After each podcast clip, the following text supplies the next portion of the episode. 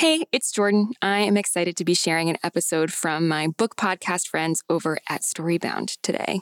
Storybound is a radio theater program celebrating its fifth season. Hosted by 2021 KCRW radio race winner Jude Brewer, Storybound presents the voices of today's best writers, like Mitchell S. Jackson, Tamara Winfrey Harris, and Clint Smith, reading brilliant works of fiction and nonfiction. You'll also hear original music specially composed for the text. The episode we're going to share today features Dante Stewart reading from Shoutin' in the Fire, an American epistle, his account of his religious experience and of grappling with the racism endemic in history. If you like what you hear, make sure you follow Storybound for free wherever you get your podcasts. Okay, let's get to it. Here's Storybound. For any new listeners joining us this season, most of our episodes will provide you with a different auditory experience, whether you're listening in your car or on your headphones or just the speaker out of your tablet or smartphone. For this episode, we recommend you find a comfortable place to sit, relax, meditate, put on your headphones as we welcome Dante Stewart onto the show. Dante Stewart is the author of Shoutin' in the Fire, an American epistle. His voice has been featured on the New York Times, the Washington Post, ESPN's The Undefeated, Sojourners, and more. I had a great time chatting with Dante before and after his reading, and putting together this episode was very healing for me. I hope that it is healing for you. Welcome to Storybound.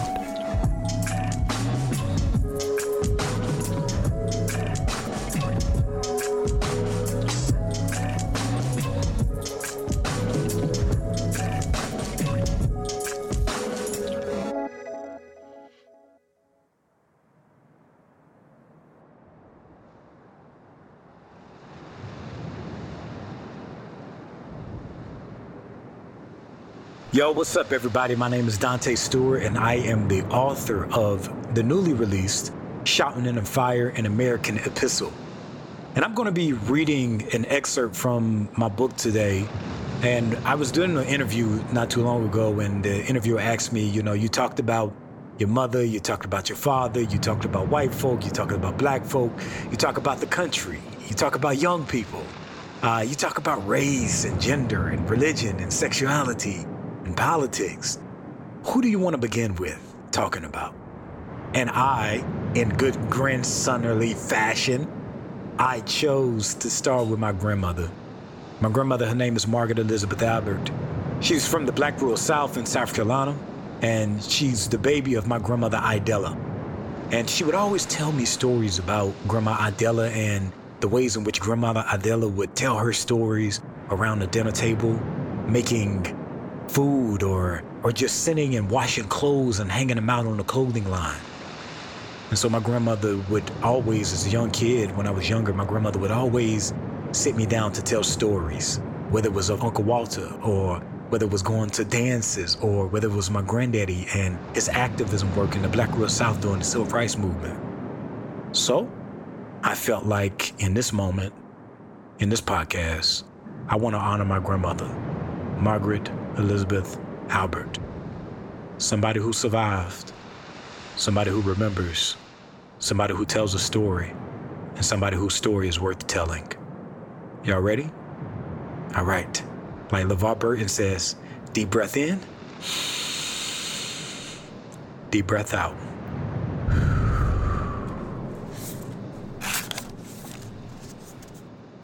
Shouting in the Fire, an American Epistle by Dante Stewart.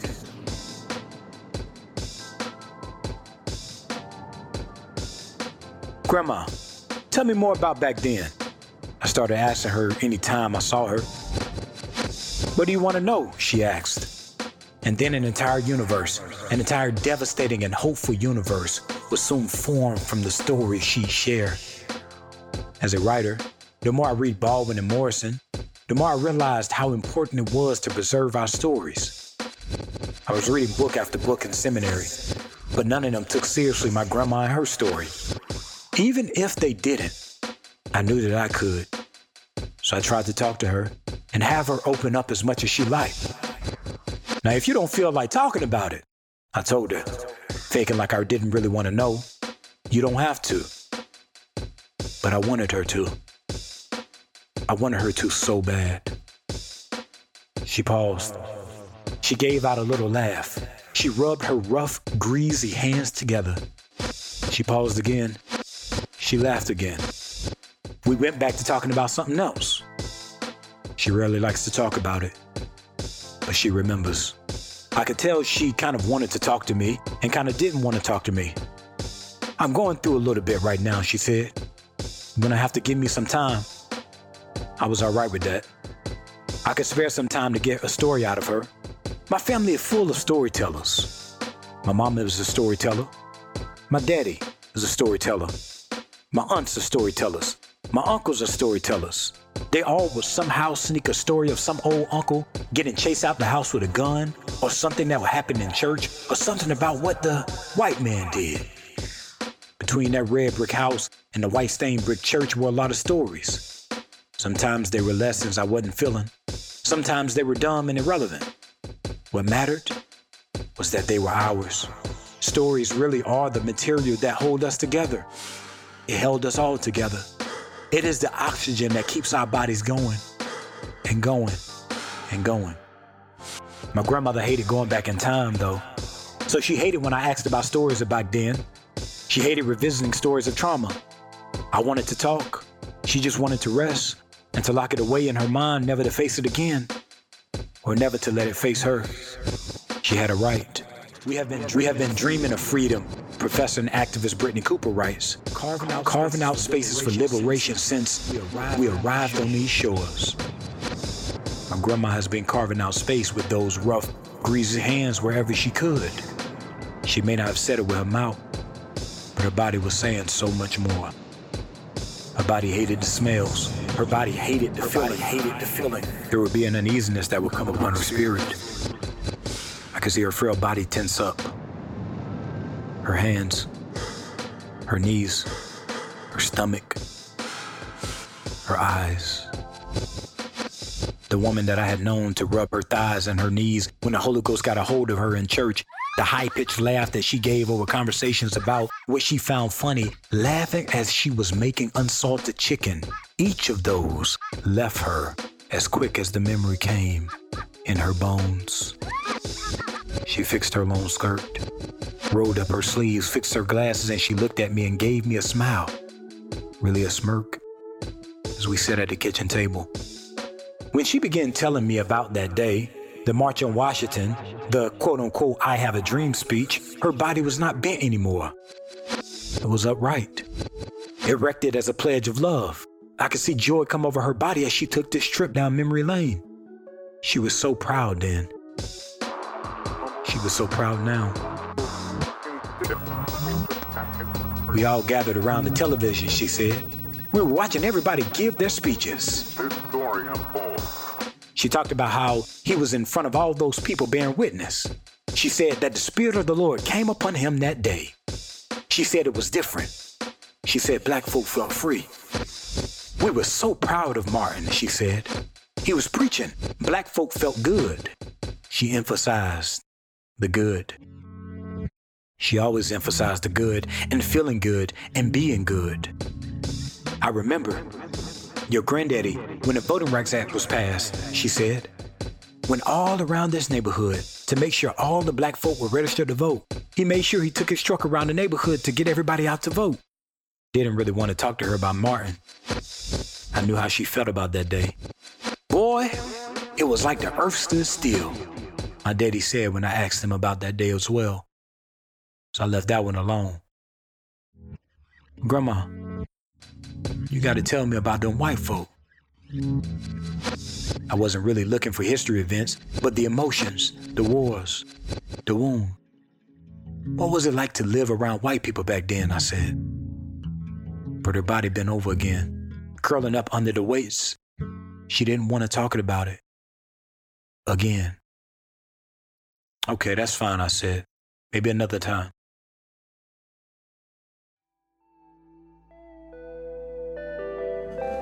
There's a lot more story ahead.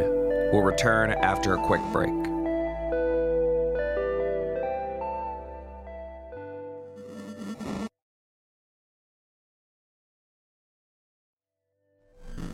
You are listening to Storybound with Dante Stewart, reading from his book, Shouting in the Fire An American Epistle.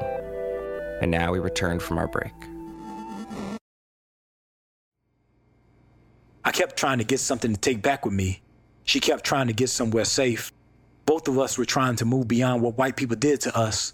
Life was so much more than the terrible things that they had imagined or actually accomplished or what we tried to forget. Both of us knew what was true of us. The wounds were already there, showing up again and again in our hands, in our feet, in our stomachs, in our bones, in our body. Grandma, I said, as she fixed some tea and I sat at the table. A lot of people talk about how this country is great. Great for who? Great for us. I don't know about that, she responded. Me either. Like most black folk her age, she keeps a picture of President Obama, Michelle, Malia, and Sasha in the living room. It is big. It is beautiful. It sits next to a picture of who, as a kid, I always thought to be Dr. J, the basketball player. It sits near my grandfather's awards. I wonder if it is a reminder of black people's deep love of ourselves, our arts, our sports, and our country. Barack is in his black suit, white shirt, blue tie. Michelle is in her dress, the color of a flower, a deep and abiding red like roses, with shiny pearls around her neck. The children like children just like us. For some, he represented a sellout, somebody who didn't stand up for black people when they needed it most. For others, he represented them losing the country they thought was theirs, a sort of symbol of the destruction of white supremacy. Still for others, he represented our shining prince, the resurrection of black racial politics, part Martin, part Malcolm, part Sermon, part Jeremiah. Still for others, he represented just another nigga who made it out.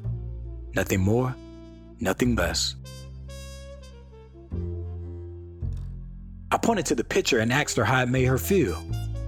God is good, Dante, she said. God is good. I agreed. We both knew that though this is America and America stayed on fire, God was still in the midst of it all. God hadn't left us. God's work was worth remembering. We were still here, and if we were still here, then we were worth spending time talking about and listening to and repeating over and over again in hopes that things would change and that we would feel love and we would feel hope when hope felt as elusive as our liberation. Our bodies were our gospel. Our memories were our weapons. Maybe that is what makes memory so powerful. It is the unbreakable cord that binds the pains of the past to the problems of the present and the possibilities of the future. My grandmother, finding a way to be a country black feminist through her rough, greasy hands and through her old dark brown eyes, taught me that remembering is not just about remembering what happened to us, it was about remembering the story bound to her body. The kitchen was not just a kitchen, it was not just a home for pots and pans, old grease and white flour, trash cans, and a half working refrigerator. It was a sacred place, a sanctuary of survival, a place where we told our own stories. Though she never got to step foot in the pulpit as a preacher in the Pentecostal church, she was, while we were talking and sitting, God's preacher, God's voice. The God she found leaped off the pages of black Bibles into her frail black body. She found God in the singing. She found God in her cooking, in Sunday morning praise and worship, in dancing, in stillness, and in rest, in her grandkids and her great grandkids, and her lineage, her testament to survival. This was her witness. She had a story to tell something special to say, something to say with her mouth and with her body and with her hand and with her eyes and with her bones and with her chest. What I heard that day calling back to me, a revelation that would keep me going in the midst of the chaos. Greasy hands, frail bodies, happy hearts, unsweet tea, unsalted chicken, imagination dreaming, memories flooding, engulfing her, engulfing me, engulfing us together. She rarely likes to talk about it.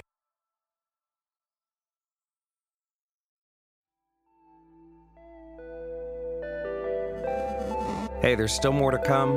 We'll return after this final commercial break.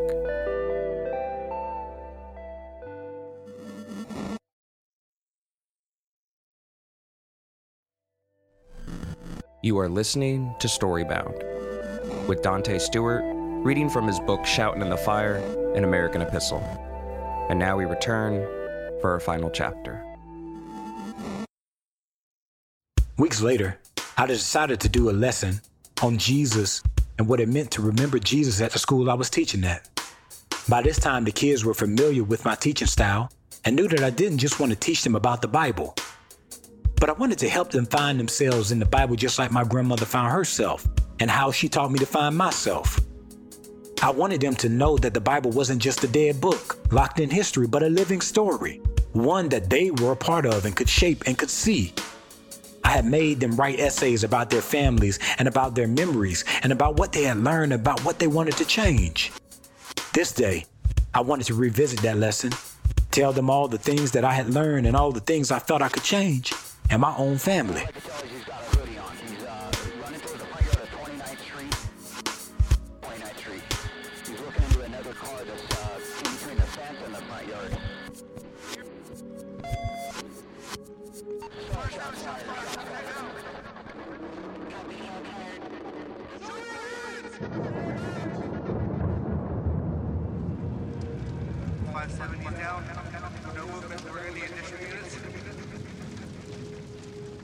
The sky was overcast. There was not the familiar breeze or the familiar sun or the familiar smells. As I bounced in between schoolwork and finding the video to play for the beginning of the class during our devotional time, I saw her walk in. The frown, it was upon her face. Killed him, Mr. Stu. She said, They shot him. They shot at him 20 times. Mr. Stu, how'd they kill that man like that? Kill that man in his grandma's backyard. I was sitting on the bench getting ready to teach my lesson that day when one of my students told me about how she felt about the murder of Stephon Clark. She was in shock. I was shook when I saw what had happened as I quickly scrolled on Facebook. Not again, I thought to myself. Not again.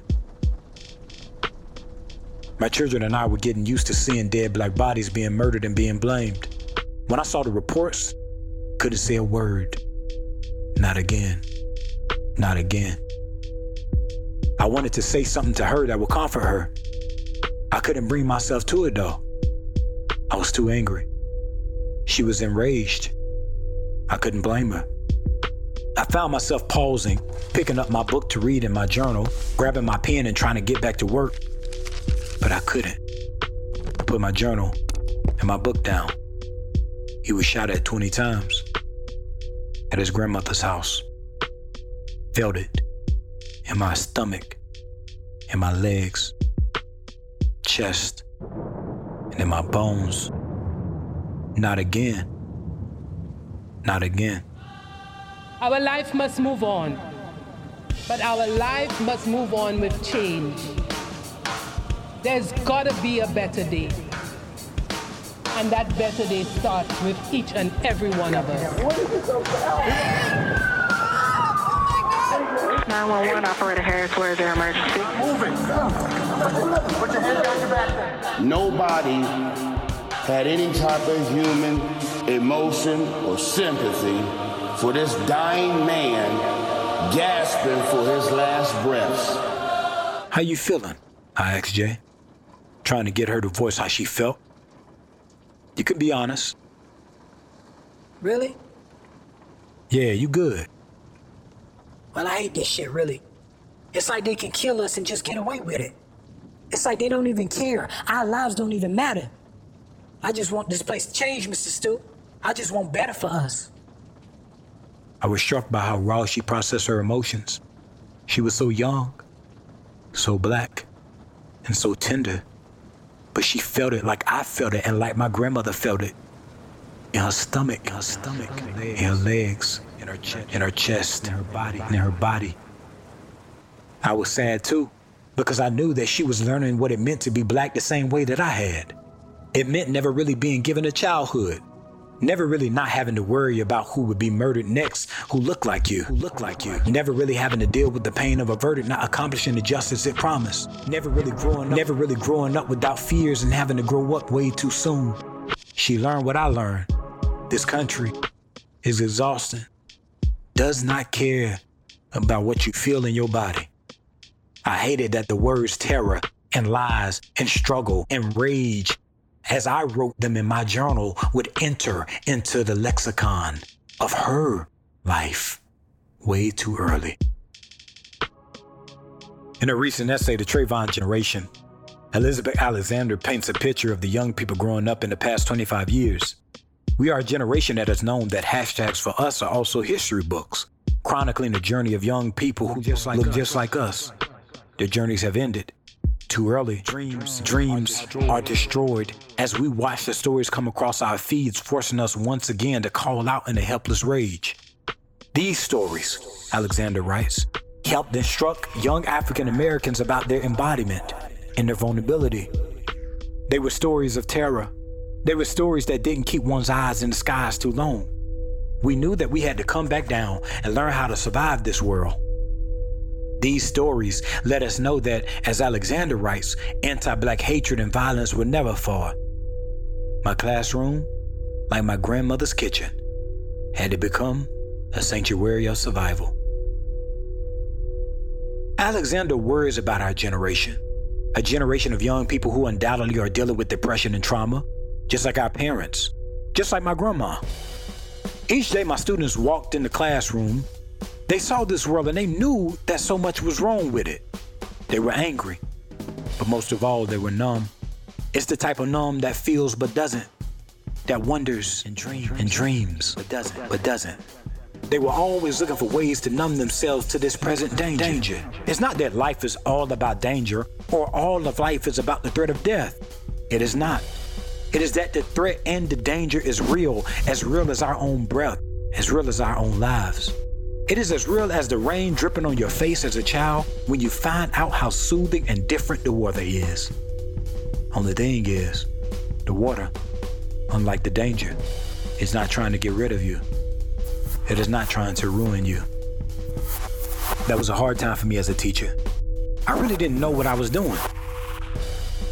I was trying to teach these 10, 11, and 12 year olds how to learn history, how to talk about themselves in the past, how to know that history is not dead and that the memory of our successes and our failures live in them and in me. I was trying to teach them how to care for the oppressed, how to live like Jesus. I was trying to teach them to make sense of their own bodies, where their bodies lived, how their bodies were taught how to love and how to fail and how to grow up. I was trying to teach them how to talk about their country and the ways both the country and the church fails to love and teach us to fail at love. I was trying to help them and myself unlearn toxic ways we were learning to be human and Christian and American. I was trying to teach them how to be alone, how to be together, and how to make a difference and how to heal and how to tell a better story than the ones we were offered. I wanted them to know that any progress that has been made in this country is not because the country has been so good to us was always progressing. It's because we have refused to shut up, play, shut up, pray, shut up, and work. We have refused to be silent about our pain and our struggle and our dreams and our bodies. It is because we have refused to give up faith in ourselves, in God, and in the possibility of justice and liberation and healing. Black Lives Matter, as they would learn, and as I would learn, and as my grandmother would learn, was not just a rallying cry of the protest for black bodies. It was a love letter, a monument, a testimony, a hallelujah, a yes, Lord, a sermon, a dream. It was a cry to remember and to love hard and to love publicly and to love honestly and to tell the truth and to be better for all of us. I wanted better for Stephon. I want it better for them. I want it better for me. I want it better for us. I want it better for us. All of us.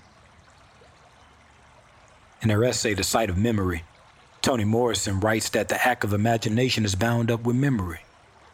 She remembers how the Mississippi River was straightened to make room for houses and for livable conditions and better crops and a better life.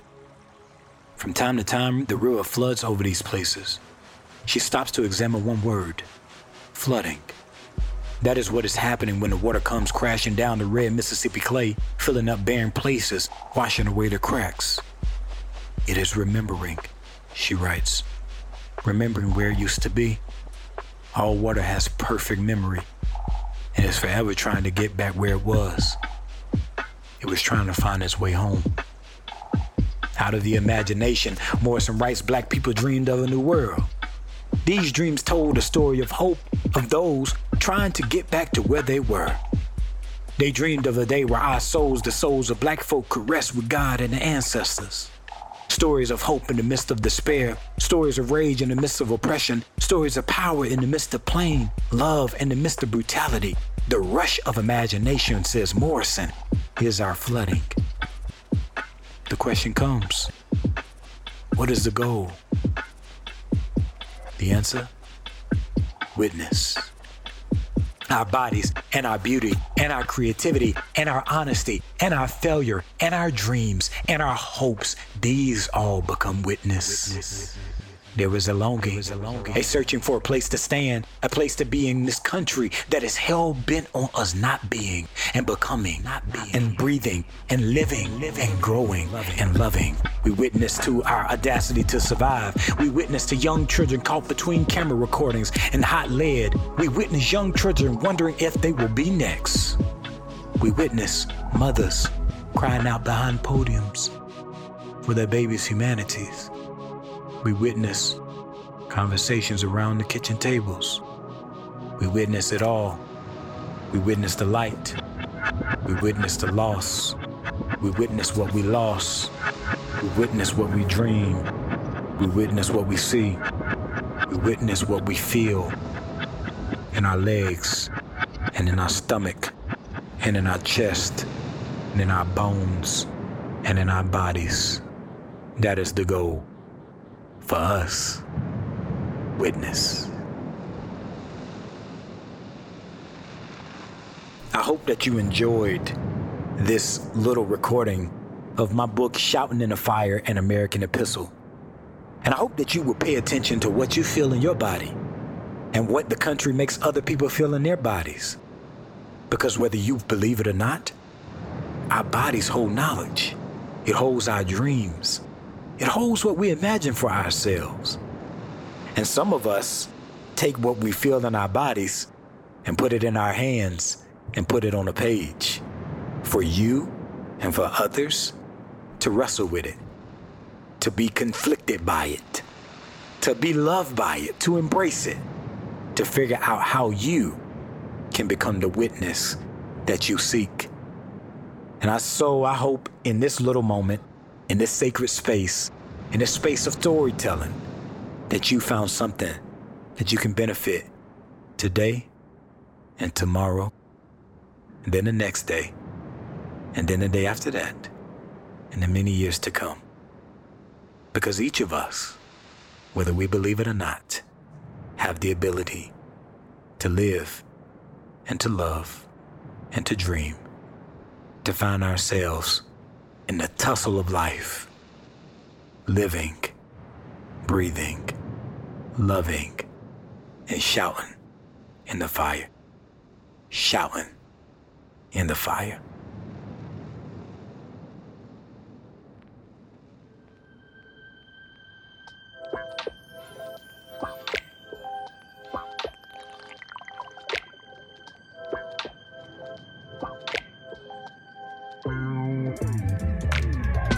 As I said at the top of this episode, I had a great time chatting with Dante before and after his reading. And staying up late these past couple weeks, assembling everything with his performance was very healing for me. I hope you enjoyed this time with us, and that if you're not already, you'll subscribe to the show, share this episode with someone important to you. You could order yourself a copy of Dante's book, Shouting in the Fire An American Epistle, available now at your favorite local bookseller. Thank you to Dante for reading. Thanks to Stephen Boriak and Elise Goldsmith Weissman, our friends at Penguin Random House and Epidemic Sound. Production assistance by Matt Keeley, Joni Deutsch, Madison Richards, and Morgan Swift from the Podglomerate. Social media help from Sylvia Beltil. Our production coordinator is Jordan Aaron. Our mix engineer is Tim Carplus. Editing, sound design, scoring, arranging, and hosting are done by me, Jude Brewer. Our executive producers are myself, Jeff Umbro of the Podglomerate, and Justin Alvarez of LitHub. You can follow us on Twitter and Instagram at StoryboundPod. You can also tweet at me directly at Jude Brewery. New episodes are released every Tuesday. We're so happy you could join us for season five. All right. See you next week.